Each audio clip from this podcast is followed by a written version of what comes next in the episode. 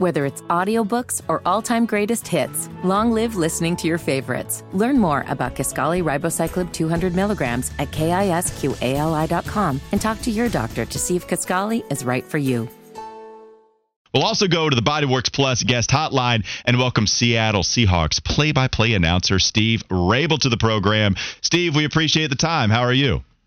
I'm great. Hey, don't change the channel yet, folks. Wait till I'm done, then you can turn. Look, we got Steve Raible on. Yo, yo, come back, come back. Steve's yeah. going to be talking about this game. Uh, can't wait for it because I want to see. Hopefully, Bryce Young plays. We're dealing with this over here in Charlotte, Steve, where now Bryce Young has the injury. Now there's conflicting reports about it might being a knee injury. I don't know. I would love to see Bryce Young suit up. We do know that you have a very different situation at quarterback. Here we are trying to launch the career of Bryce Young. Seattle seemed to resurrect one in Geno Smith last year, and then in the second week, he was balling again. How crazy has it been for you, Steve, to see the development of Geno Smith after Russell Wilson? after you trade for Drew Lock, now here's Geno Smith balling for uh, last year, and then even in the second week, we see it again. Yeah, you know, being around it virtually every day, at least during the season, it really wasn't that big a surprise, to be honest with you, because Geno is just Geno. I mean, he's been the same way since the day he walked in, and uh, and said, "Okay, I'm fine with being a backup to Russell, but I'm going to work hard, like I'm going to be the starter, and I'm going to be prepared every week." as if I was going to start. And we all know, we've been around football long enough to know that your really good backup guys are that kind of person. They're they're the kinds of people who are going to support the team, are going to do what you need them to do, are going to help the starter in any way they can. When he got his chance, he was absolutely and totally prepared. And uh, he surprised maybe some people on the outside. He certainly doesn't surprise um, Pete Carroll and the coaching staff because they they watched how Geno got ready every single time. And remember too, we had a, a few games here a couple of seasons back when Russell had the finger surgery and missed three games, and and Geno came in and had a, a couple of little issues, and then also played really well at times. So you could see that he still had the gun, he still had the arm to make it happen. And now he's so fully invested in this offense and the guys around him. Uh, he just he expects to be successful every time he goes on the field.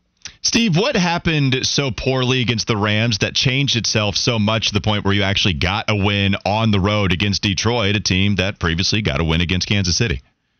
It, it, it's so hard to understand, but um, again, you guys have been around this game long enough to know that that uh, on any given Sunday, and on any given Sunday, not only can somebody beat you, but you can really play lousy for whatever reason.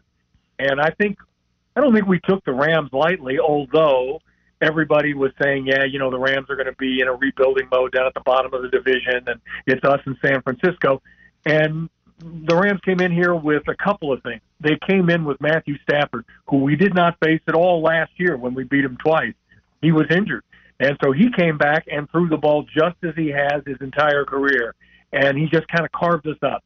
Um, we did some things poorly on defense that we needed to fix, and I think we fixed them to some extent against the Lions, and that is getting some pressure, getting a little stickier uh, in coverage. Uh, we still aren't running the ball well. We need to do that better. But you see, Geno is is throwing the ball, and our guys outside are making big plays for him. So, you know, it was one of those things. The guys were, I think, prepared, but there was a lot of young guys. There are a lot of young guys on this team, and they, I don't think they responded very well when we started to get behind in the second half against LA. Steve, when you look at this Seattle offensive line, they've allowed only three sacks on the season. That's tied for eighth in all of the NFL. And you look at Carolina, they're currently tied for third in the league in sacks. How confident is this Seattle team that their offensive line can negate this Carolina pass rush? it's going to be difficult. It's the very first thing Pete did his Wednesday press conference yesterday. It literally was the first thing that he talked about about how sturdy, how tough you guys are up front on both sides of the football and he talked about the pass rush ability of this defensive front uh, for the Panthers, and and it is going to be a test for us up front. I I have been somewhat pleasantly surprised, certainly against the Lions, because we played two backup tackles. Both our guys got hurt in the second half, our starters uh, against the Rams. So we played backup tackles. We kind of helped them a little bit. You know, you have a tight end here, you have a running back chip there. Geno gets the ball out of his hand quickly, um, and that helped those tackles. But they really did a, a really superb job against a, another good defensive front. Aidan Hutchinson, you know, is is one of the top young pass rushers in the game right now. But it's going to be a hell of a test this weekend. I have no doubt about it. Those two tackles are going to start again, and we'll just have to depend on what we do, and that is first of all, again, we've got to get back to running the football better. Uh, and then that opens up things for Geno in the passing game. That leads me to my next question. You look at Carolina, they are giving up 4.5 yards per carry on the season. And Kenneth Walker is a guy that a lot of people look at it as one of the next big stars in the league at that position. Only 107 yards so far this season. Is this the game that Seattle fans and the coaches feel like that he could uncork and go for one of those big games he's capable of? I sure hope so. Uh, he is he is so exciting. The, the couple of things that he did against uh, against the Lions that I know the coaching staff has talked to him about, but there are times when he so believes in his own ability to get out of trouble that you know you'll start running downhill to the right side. There's nothing much there, so he'll try to turn it around and come back all the way to the far side of the field. Sometimes that works, and he is so swift and so quick and explosive that sometimes that works. But then sometimes you get trapped behind the line of scrimmage, you're going to lose five or six yards. That makes it tough on the play caller to come up with a third down and 13 or whatever uh, you're looking to, to convert. But he is so talented, and with his speed, his agility, uh, he ran for over a thousand yards last year. He wasn't even supposed to be the starter. In fact, in, at the start of training camp, he was the number three running back. But because of injury, he ended up starting and and playing last year, uh, nine touchdowns.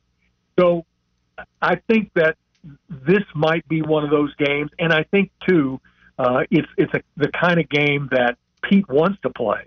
He wants to give Ken Walker and Zach Charbonnet, our rookie out of UCLA, chances to run the football because it keeps us on schedule. It keeps us in line with the chains, and that's what he wants to do. And then throw when you want to throw, not when the defense demands it. All right, Steve, last thing before we get you out of here. You brought up a couple of injuries. I'm looking at the injury report. It's pretty lengthy for Seattle. Yeah. We're dealing with some injuries on our side as well. What's an injury that you're most worried about replacing or dealing with, whether it be a guy that could be out there but not 100% effective or just be out entirely? Wow, that's a good question. Um, well, Jarran Reed is on our uh, injury report, but he's also tougher than boiled owl. So I think he's probably going to play.